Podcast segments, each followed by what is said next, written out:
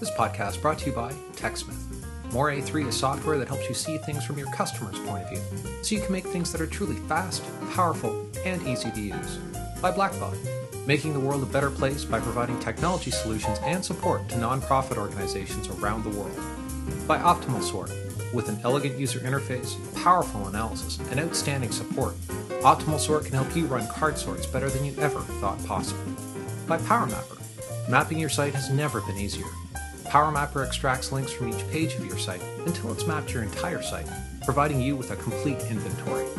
By Axure, enabling information architects and user experience professionals to design efficiently, experience their designs, and clearly communicate them, ensuring more useful and usable application. And by Boxes and Arrows. Since 2001, Boxes and Arrows has been a peer written journal promoting contributors who want to provoke thinking, push limits, and teach a few things along the way. For other events happening all over the world, be sure and check out events.boxesandarrows.com. Artist and information architect Elliot Malkin discusses his new media projects installed in public space. He covers several projects in this presentation, including Eruv, a symbolic boundary erected around Jewish neighborhoods as part of the observation of the Sabbath completed in lower Manhattan and New York City. Elliot also talks about the research into the life of his great grandfather, which led to his concept for Cemetery 2.0, an electronic device that connects gravestones to online genealogical databases. Elliot also shares his most recent work called Graffiti for Butterflies, a technique for using ultraviolet light and street art to direct monarch butterflies to food sources in urban areas. I hope everyone enjoys the podcast. Cheers. Um, I'm Elliot Malkin. I'm just going to dive right into my projects that deal with information in physical space. Uh, I'll explain the butterfly later if I have time. Okay, so does anyone know what this is? Okay, it's a sky, it's a street light, it's a utility pole, yes. Uh, I'm talking about the wire that goes across the middle of the screen. That's not an electrical wire. It has nothing to do with utility companies. Nope. What? An eruv. Somebody got it. It's an eruv. So that wire is called an eruv, E R U V. It's a Hebrew word. An eruv is a wire that's suspended in the air around an Orthodox Jewish community. It can be miles and miles in length. It exists today in hundreds of Jewish communities around the world. It's built as part of the ancient customs dealing with the observation of the Sabbath, the weekly day of rest dictated in the Bible. So, what is this wire have to do with the Sabbath? So, in order to understand this wire, the Eruv, we must talk briefly about the Sabbath. So, on the Sabbath, every Saturday, work is prohibited. You can't work. It's the day of rest. But what exactly is work? How do you define work? Well, a strict definition of work includes, very simply, carrying objects. Very, that's the strict definition. On the Sabbath, you can't carry things, not even your house keys. So that's really restrictive. Are you saying that you can't even carry your food to the dinner table on the Sabbath? Is it that restrictive? Well, you can, because the rules, to be more specific, is that you can carry in private space in your home, but you can't carry in public space. So, nevertheless, it's still fairly restrictive. But from the standpoint of public space, what if you want to walk to the synagogue and carry your keys? Or push a baby carriage outside on the Sabbath? Well, this is where the Eruv com- comes in, that wire that's suspended in the air around Orthodox Jewish communities. As I said, the wire, the Eruv is a wire that is suspended in the air.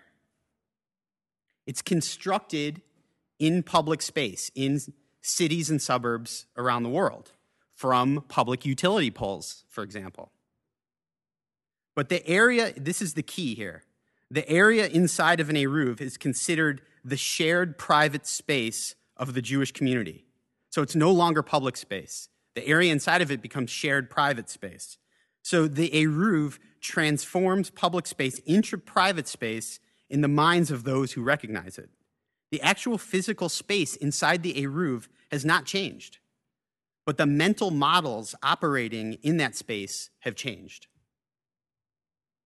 So, what this allows is it allows observant Jews to carry objects outside of their homes on the Sabbath. If they live inside of an Eruv, they can carry objects outside of their homes on the Sabbath. This conceptual designation of space for religious purposes is expressed today on the streets of cities and suburbs around the world. There are hundreds Eruvs of Eruvs around the globe.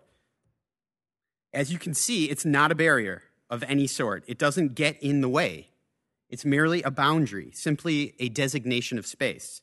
In fact, it's a designation of space only for those who know it's there. Its presence is barely noticeable from the street. You would probably just walk right under it without knowing it was even there. I don't know if you can see it in this photo, but sort of over on the left hand side, you can see a wire up behind the signs. All of these photos I've shown you of this Eruv are from um, an Eruv on the Upper West Side of Manhattan at about Amsterdam and 180th Street on the Upper West Side, way Upper West. Now, here's a map of that Eruv I was showing you. It encircles the neighborhood surrounding Yeshiva University. This is a fairly small Eruv. The map shows the placement of every pole and every wire that comprises the Eruv. It includes the entire campus, but also the small neighborhood around the campus. And this neighborhood is a mixed residential, Jewish, and Dominican neighborhood. Here's another view of the neighborhood inside that same Eruv, around 190th.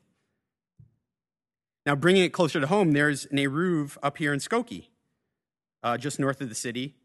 Um, and this is the map of that Eruv. This, you can see, is a bit bigger. This is a number of miles in length. And here's another much larger Eruv in Manhattan.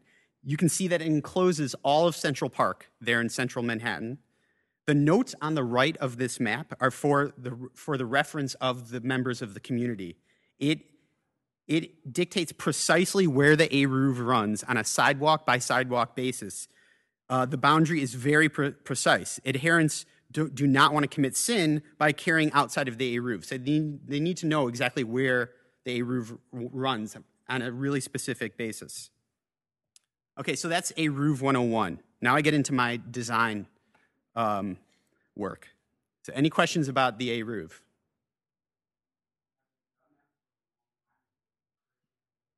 Yeah, the Eruv dates back to biblical times. Yeah. Okay, feel free to interrupt me at any time. Is there another question?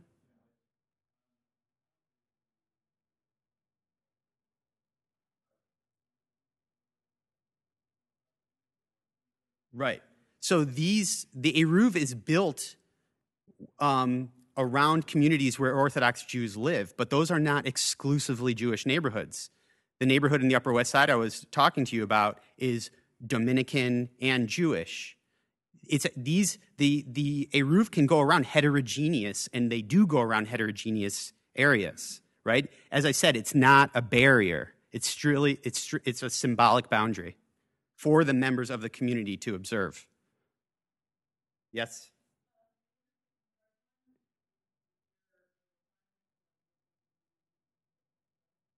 Um, the, the Jewish laws surrounding the construction of an Eruv are very lengthy and complicated. And they go there, um, it's all documented in the Talmud. And you actually need an expert to interpret those architectural laws and translate them into a modern day Eruv. But there is a relationship there between the Jewish community and the municipality. And um, the Jewish community asks for permission from the, the municipality. And so there's always some kind of you know negotiation relationship. And and oftentimes, historically, if you do a you know Google search or a LexisNexis search on the Eruv, you will find municipal disputes.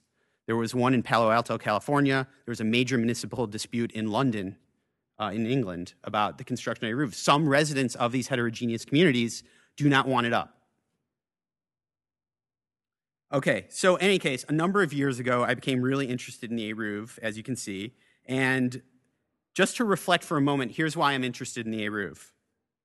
It is perhaps the truest psychogeographic phenomena I've ever come across. By psychogeographic, I mean it's something that deals with people's mental models of space. It's a physical device, but the true power of the Eruv is conceptual in the way that it converts public space into something that's considered shared private space. And as I discussed, it's a melding of both the public and the private domains.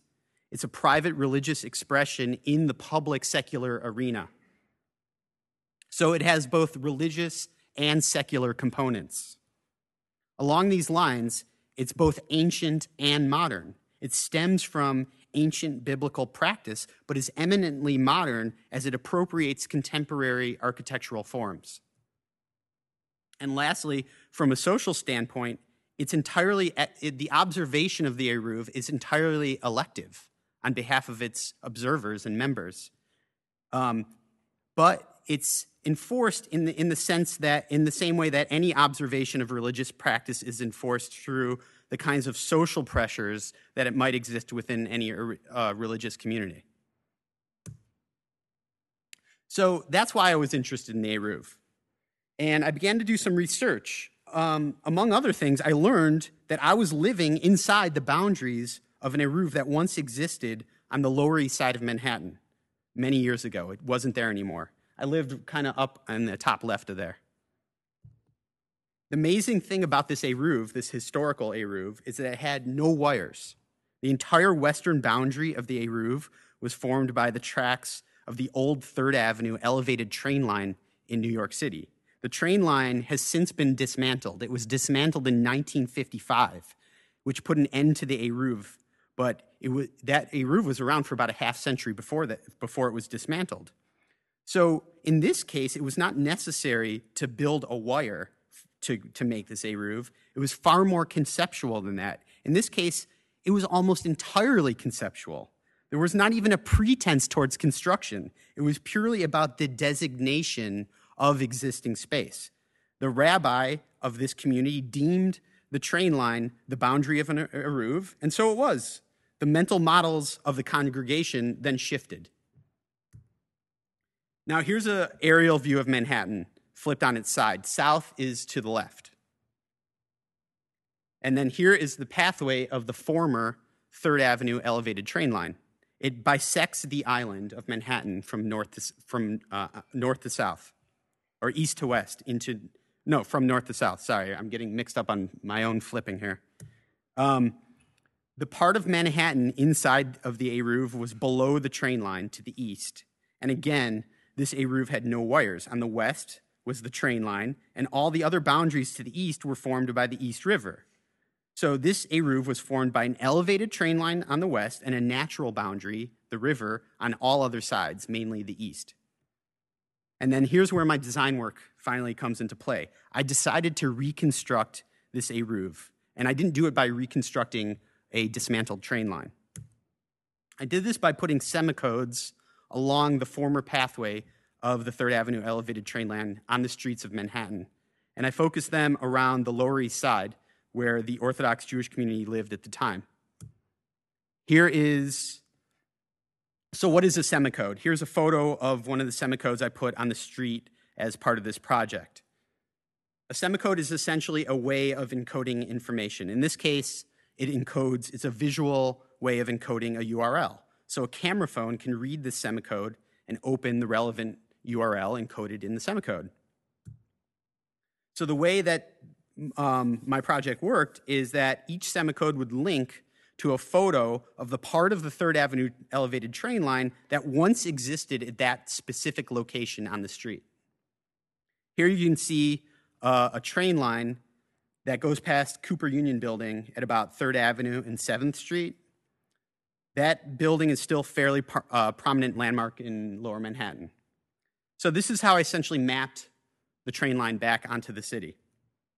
Here is a semacode I placed on the street near Bowery Savings Bank on the Bowery, uh, which is what Third Avenue turns into in lower Manhattan, which you can see in the background there. That building is Bowery Savings Bank. And then there's the semacode on the street right near it. If you use your camera phone to open the URL, related to that um, semacode, you would get this photo. And that's a photo from that exact location where the train line used to run past. You can see the Bowery Savings Bank adjacent to it, and then the train line that used to run in front of it. And here's another semacode along Third Avenue. And then here's another semacode placed directly onto the subway entrance, the system that replaced the elevated train system. And then here's another semacode near a building that looks like a semacode. I wonder what URL that building encodes. Um, and then here's a semacode in front of the Trans World Buddhist Association, where the train line cut through Chinatown. So this project was an electronic reconstruction of an Eruv mapped back onto the city 50 years after its demise. It's an Eruv constructed almost purely out of information, not too unlike a rabbi who constructs an Eruv out of an idea about urban space. So from all this, you can imagine a purely electronic Eruv, one without wires, the boundaries of which are engaged by, let's say, your cell phone. So you're about to carry an object outside of the space, and your cell phone vibrates and gives you an alert. Or um, the ubiquitous computing example would be you're about to push a baby carriage outside of the Eruv, and the brakes lock up. So you can't actually go outside the Eruv. Now, I almost said virtual Eruv before when I mentioned electronic Eruv instead of electronic Eruv because, in a sense, all Eruvs are virtual. They don't really exist outside of the minds of those who believe in them.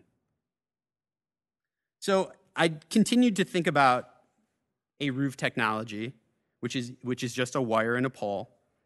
And this leads to my second project dealing with Eruvs. I should say that the Third Avenue Eruv is very unusual. The great majority of, of Eruvs are you know, simply still reliant on a, a pole and wire system. But how could this system be improved? What would be the next generation Eruv? I approached this as a design question. So, like any designer, I, I looked at it from a behavioral standpoint, um, as hopefully a good ethnographer would.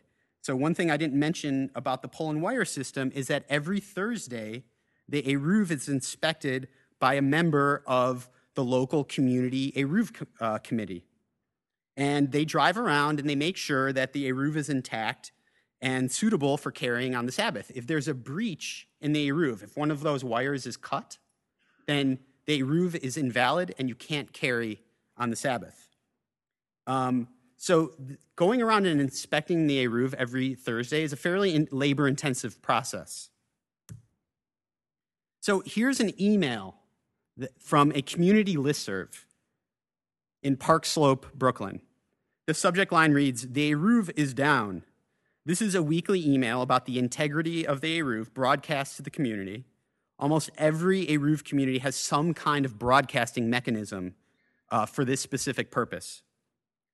But my question was why not have a more intelligent Eruv? So when there's a breach in the Eruv, the community is automatically notified, and the Eruv committee knows exactly where they need to fix it. They don't have to drive around inspecting it and, and send out and then uh, identify exactly where the breach is uh, located. So here's my solution. Instead of a wire, you have a laser beam. The laser is shot from one pole to the next and picked up by a camera on the second pole. So the laser is a transmitter on the right, and the camera is a receiver on the left. This is what it looks like when you shoot a low power laser into the lens of a camera. This is the image that your camera will make. Okay? It's just a laser shoots a burst of light, and your camera can pick it up. If it's a low power laser, it will not blow out your camera. It will just produce a lot of light in the lens of your camera. So I call this a laser bloom. And actually, Dave Gray, who was po- pointing around with his uh, laser pointer today during his talk, and that's this is the power of laser that you can shoot into a camera to produce a laser beam like that. Um, if you hook up a video monitor to the video camera that's being sh- where the which the laser is shooting into, you can then get a video signal. Um, and there you can see it's it's totally red or almost totally red. So then video processing software can monitor that signal for you. And then you don't have to sit there and constantly watch it. If that red light goes off, then it can just send you an email or send you a text message. Red light's gone off, the Eruv is down. No carrying. So So here's a video capture from the um, actual Eruv, laser Eruv system I built in New York. Um, you can see there's a laser across the street shooting into this camera on the other side of the street. It's being shot from, from a further distance from, than the image I just showed you of the other laser bloom. So you can see that the bloom takes up one portion of the photo, but you can still see like the rest, what's going on in the, re- in the rest of the street. And then to, to describe the technology behind this laser Eruv, this is an interior view of the laser. It's being shot from inside the window. I didn't use poles. I just attached the laser. I found a contraption at the hardware store, attached that little laser pointing device into the center of it, and put it on the center of the window. And this device I found at the hardware store allows you to aim the laser in a really precise fashion. So precise that I was able to aim the beam directly into the lens, a tiny lens of a camera that was hanging from a building across the street. So I epoxied the laser into this contraption, and had, to be, it had to be really precise to get a direct hit. This is what it looks like from outside on the street. Okay, so that's the laser. That's one part of this laser Eruv system. What about the other side? Well, I've I came up with these, I found these cheap wireless video or surveillance or security cameras, um, which you can find you know, at any electronics store.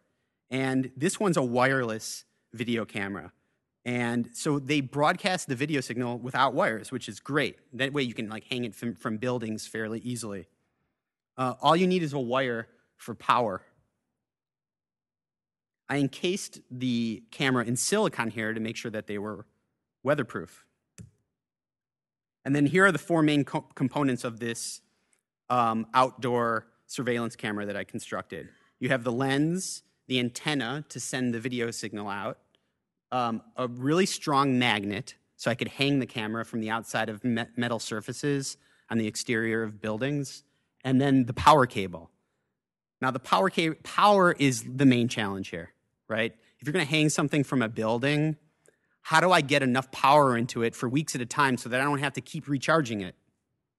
Well, I didn't quite figure that out. And, um,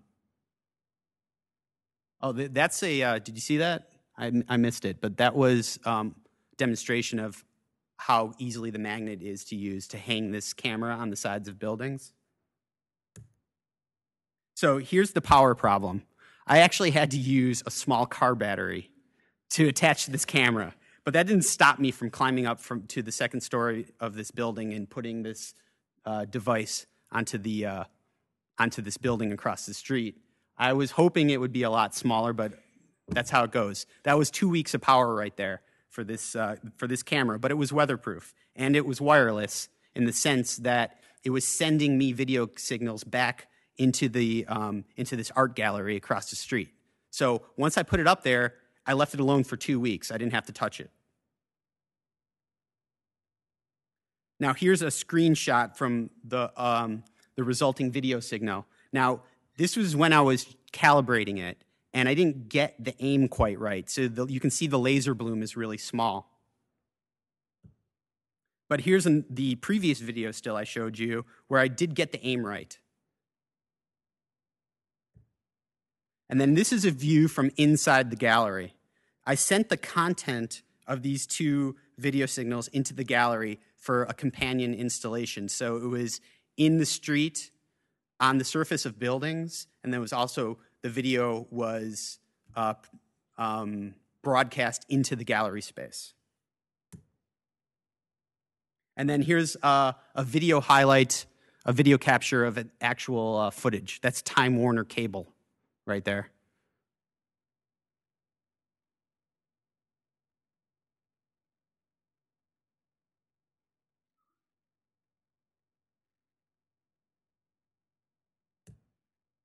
Now, on a total side note, I found that when I messed with the tuning of the wireless video cameras when I shot a laser into it, I produced these random psychedelic images. And then I created a whole series of these prints as a byproduct of this project. So that was just like a little interesting discovery that just accidentally happened um, as part of doing this work. Now, onto a totally separate project. That's the end of my Eruv projects. Any questions about the uh, Eruv stuff?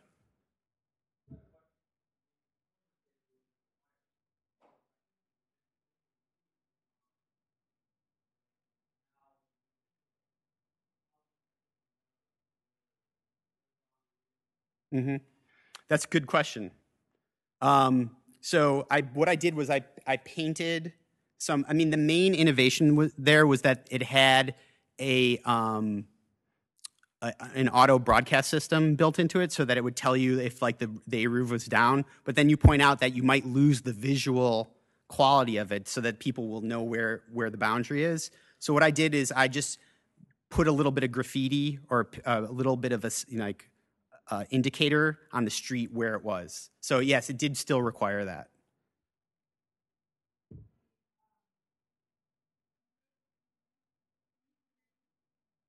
I did that project in 2005. Oh, really?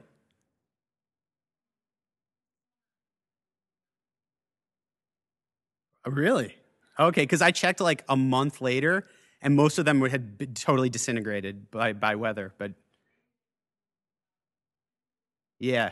It, when I did the Semacode project in 2005, um, it wasn't a really widely adopted platform yet. Um, nowadays, you're seeing an increasing usage and acceptance of Semacode in camera phones. Back then, I think about 10 people probably consumed my project in total. It just, I know, I, I put it up on the internet and just got the idea out there, but that's okay. I mean, I didn't even have a camera phone that could read Semacode at the time. But I think you could download a Semacode reader app for your uh, iPhone and any other like top of the line phones right now. Yes.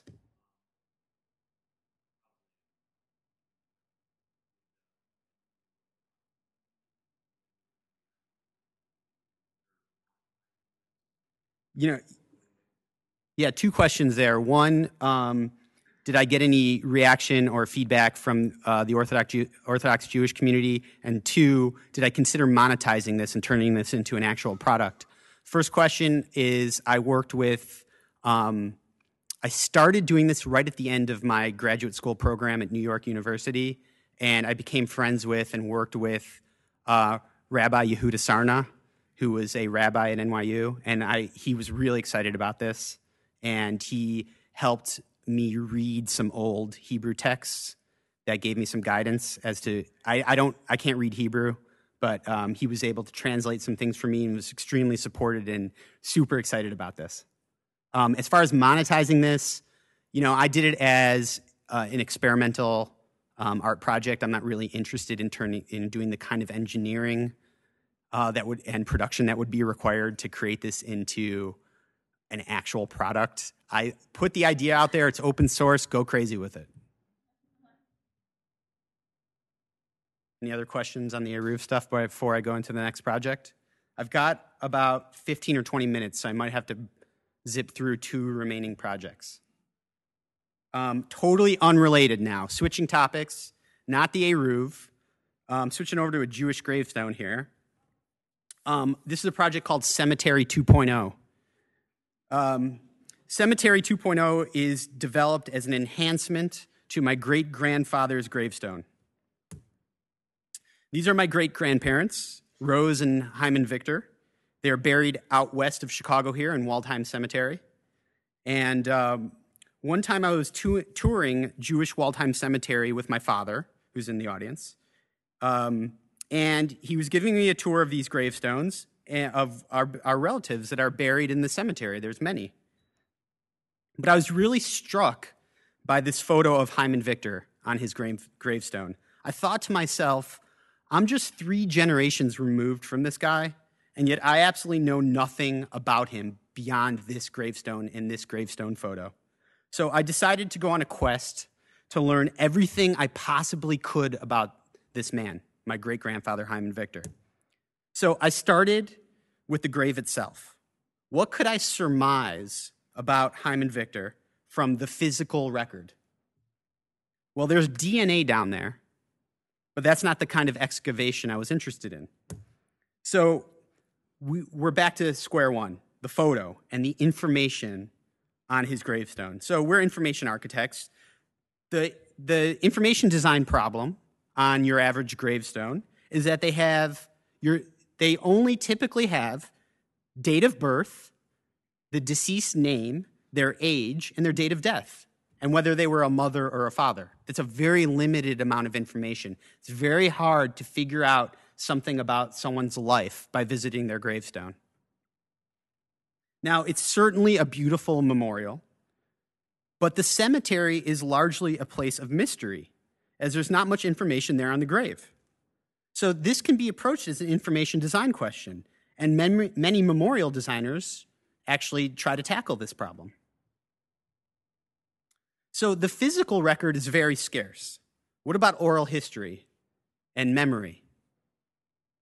Of Hyman's survivors, my father was in the best position to convey information about his grandfather. My dad was able to tell me about his personality and provided a handful of anecdotes, but Hyman died almost 50 years ago, and human memory is unreliable. So I turned to the other physical record, government archives, stored primarily on microfilm, much of which has been digitized and, and and therefore now comprises part of the digital record. So, with Hyman's name and date of birth, which I had from his gravestone, I was able to get his death certificate from here from the Cook County Clerk's office uh, near here downtown. And then from this document, I was able to uncover 13 other documents about his life. And I found these in libraries, online, and in government archives. Um, you can see here one of the things I found interesting right on the bottom. He died of carcinoma of the stomach with metastasis, which I asked a doctor friend of mine. He said that is a disease that um, is associated with Eastern, old Eastern Europe, eating a lot of pickled herring. You don't see that uh, much anymore. Um, this is the 1954 phone book uh, listing Hyman's business, Victor Liquors on the south side of Chicago. First line there, Victor Wine and Liquor Store. I went, I drove over there a couple years ago on the south side. It's now a gravel parking lot. Here's his World War I draft registration card. And then it gets good. His 1916 Declaration of Intent for American Citizenship, which leads to all kind of information about where he came from in Russia. So here's the bottom half of that document. This is interesting. I'm going to walk out here and read this out loud. Testing. Okay. I arrived. All right. It is my bona fide intent, starting at the third line, it is my bona fide intention to renounce forever all allegiance and fidelity to any foreign prince, potentate, state, sovereignty, and particularly to, and this is a stamp, Nicholas II, Emperor of all the Russias, of whom I am now a subject. I arrive at the port of New York in the state of New York on or about the 20th day of June, Anno Domini 1913. I am not an anarchist. I am not a polygamist, nor a believer in the practice of polygamy. And it is my intention in good faith to become a citizen of the United States of America and to permanently reside therein, so help me God. Now, this emperor, Nicholas II, emperor of all the Russias, you can imagine a whole set of stamps of like all the leading dictators of the time that this clerk is like going through. Um, this emperor was really terrible to the Jews. So I doubt there was any problem with his allegiance. Nevertheless, he signed the form. If you read up on this stuff, this gets the historical context. You got to get the documents, but then if you really want to know about the context, the political context, the social context, the cultural context, you, you got to go look it up. You got to find out who these people are Nicholas II, emperor of all the Russias. So I put, I did this for about a year, and I compiled everything onto this website. I created this website called Everything I Know About Hyman Victor. And there you can see all the vital records, all those documents that I uncovered, all which all stemmed from that day at his gravestone, starting and the documents run from 1913 to 1961. I list my sources. You could go on there and you could probably find out some information about your ancestors. It's all out there. But my question was why not have this information available to people who visit his grave? Why should the cemetery be such a place of mystery? What sort of systems are in place that would allow me to do that? Well, here's one system. This is the Granite Record Mountain Vault. It's a nuclear bomb proof vault outside Salt Lake City in Utah. This is where the Mormon church stores its genealogical records, the largest database, largest library of genealogical records in the world. The church does amazing work. It's the largest collection, and any genealogical researcher is going to visit the church archives either in person or online if you're going to do research. I visited online and I found a number of documents. The church is so serious about genealogy that they invented a data format called GEDCOM, G E D C O M. They invented it in the 1980s. It's designed to standardize the storage of genealogical information. GEDCOM is a sort of precursor to XML, and it's still used today. In fact, it is the worldwide standard still for genealogical information. So what you see is the GEDCOM file here, just the top of it, just the head of the file that I put together for my great grandfather, Hyman Victor. Researchers and amateur genealogists make and share these files, upload them to various websites. It's sort of like this file structure, this file format is sort of like the basic format for a social software for the living and the dead. So I uploaded this GEDCOM file that I made to a couple of sites. I uploaded it to jewishgen.org, and here's a visualization of that GEDCOM file at jewishgen.org. It's a part of the website called the Family Tree of the Jewish People. So it, what it does is it uploads your GEDCOM file, and then it looks for connections to other people's GEDCOM files through the relative section of the file. Now, this is that same GEDCOM file, but uploaded to a different site. This is familysearch.org, which is the uh, website run by the Mormon Church. And so this is a public view of, the of their comprehensive authoritative database. So my thought was, why not connect this information with the person's gravestone? Make it a live connection so that if I, as a researcher, discover new information about the deceased person I am researching, I can upload it to the database through the website, the public, publicly accessible website, and I can then that will be automatically reflected at the actual gravestone. So I created a prototype mock up illustration of this device that I would like to see become Cemetery 2.0. So that would be like a wireless internet connection device with an electronic screen with all the person's essentially all of their metadata or the information. So it would include their like, you know, their relatives, you know, if they immigrated, where did they immigrate from? All that, all that stuff in the documents that I showed you. So that people could go to cemeteries and actually learn about the people who are buried there. Um, do I have how much time? How am I doing? Okay, I have five minutes. So I'm just going to breeze through my most recent project very quickly. Um, this is the logo on my website, ziga.com.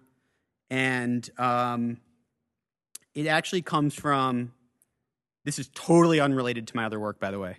So, major uh, non sequitur here. Uh, when I was in seventh grade, I did a science fair project on butterflies, and I made these sketches of the fluorescent patterns in butterfly wings. Somebody, some teacher turned me on to this. It, I didn't come up with it. And, uh, you know, I was pretty interested in the project, but then my interest in butterflies lay dormant for 20 years until I started to learn about monarch butterflies, which are pretty amazing. Every year, monarch butterflies go on a massive migration through North America. They go as far north as Canada in the summers, and then down to their wintering site in Mexico in the winters. They all converge. Millions of monarch butterflies converge to this one point in Mexico up in the forest there. And then they, they spend their winters there, and then they spread out across North America in the summers. In the summer, they can fly as far north as the milkweed will grow, which is, you know, the southern part of Canada, because milkweed is their primary, primary food source. On their way back south, they fly over massive swathes of land densely populated by humans. On this map here, um, pop, human population density is represented as yellow to red. So red are the most densely populated areas of North America, and yellow are fairly uh, densely populated areas of North America. So the butterfly migration is happening on top of where we live as humans, our habitat. Now, this is the milkweed plant, the, the most important plant for the monarch butterfly. The butterflies, the adult butterflies, drink from these flowers and they lay their eggs on these plants. The caterpillars that emerge from the eggs eat the leaves of the plant. They only eat this plant. They eat no other plant. This is the monarch butterfly caterpillar's exclusive food source. The fate of the monarch butterfly is tied directly to the fate of this plant. If there is no plant, the monarchs have no place to live. They die, and that's the end of monarch butterflies. So there's some great programs out there. This is one of the uh, most well known, the Monarch Way Station Project. And what this does is it pr- promotes um, habitat creation across North America by planting milkweeds throughout the country.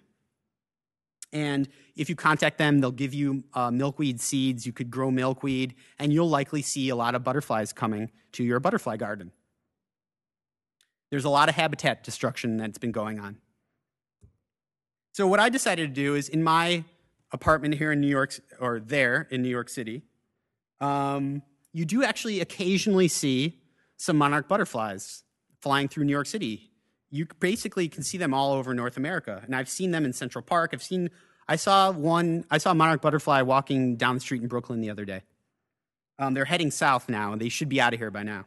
Um, so I decided to grow some milk, milkweed on my balcony, my own little way station, if you will. My one question was, or the problem I had was, you know, would a monarch ever find it? So I started reading about butterflies and monarch butterflies, and the thing about butterflies is that they have enhanced vision. They can see visible light, the, light that we can see, but they can also see ultraviolet light, light we can't see, the light that burns us and gives us cancer. They can see that light. So they have a broader spectrum of vision than humans do. So this enhanced vision is what helps butterflies locate the milkweed flower, the plant that they need to drink from and lay their eggs. The milkweed flower has a pronounced pattern in under in ultraviolet light. So they can see something on those flyer, flowers that we can't see. So I took their target. I was concerned about the butterflies finding my milkweeds. So I took their target flower, what they're really going after, and I put it on the wall, you know, as an illustration, really big behind it. And that really, you know, wasn't doing much. And then I thought about it more, and I realized that my illustration does not have any ultraviolet properties. I can draw a milkweed, milkweed flower, print out a picture perfect photograph of that flower, but it's not made out of flower. It's not going to have the ultraviolet properties. So I thought about this and I thought, how can I give this essentially butterfly graffiti some ultraviolet qualities? So I found that, found the solution. The solution is sunblock. I, I created some ultraviolet graffiti out of um, sunblock spray paint, which we normally use to spray on our skin to reflect ultraviolet light. I appropriated this, uh, the properties of sunblock for um, ultraviolet uh, spray paint. You can buy this at any drugstore. And here is a video of the end product.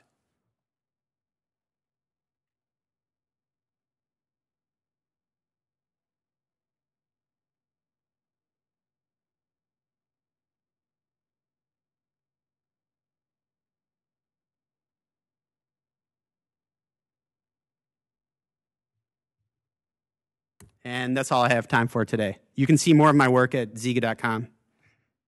Thanks. Um,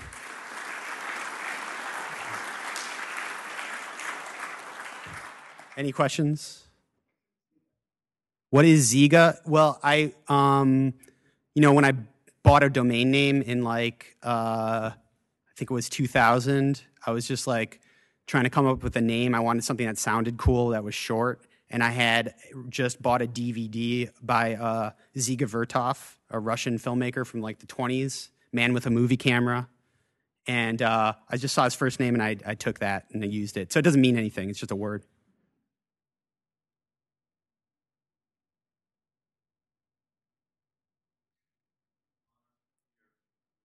I had a visitor.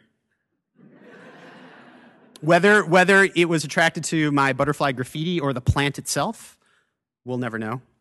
But, uh, you know, again, that's open source. Go crazy with uh, butterfly graffiti.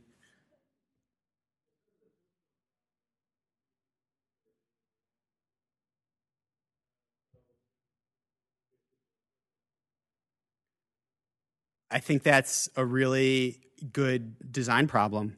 I mean, you know, um, one of the one Jewish custom is when you visit uh, one of your relatives or ancestors at, at a cemetery, in a Jewish cemetery, you just go look around, you find a rock or a stone or a stick, and you just place it there, right on the stone, just to indicate that you were there, right? Just to recognize that you visited. Uh, it's just a very simple gesture, but it's a you know it's a pretty strong tradition, and um, I, I, think you raised the question of you know how that could then play into this design problem, and I think it's a related issue. Is how that would be the question. The design problem there would be how do you live, leave traces behind, right, or a permanent trace of your visitation, um, and I think that could be potentially incorporated into the device. So in other words, what you're saying is the device needs an input too. Like leave your signature like a guest book. Um, any other questions? All the way in the back.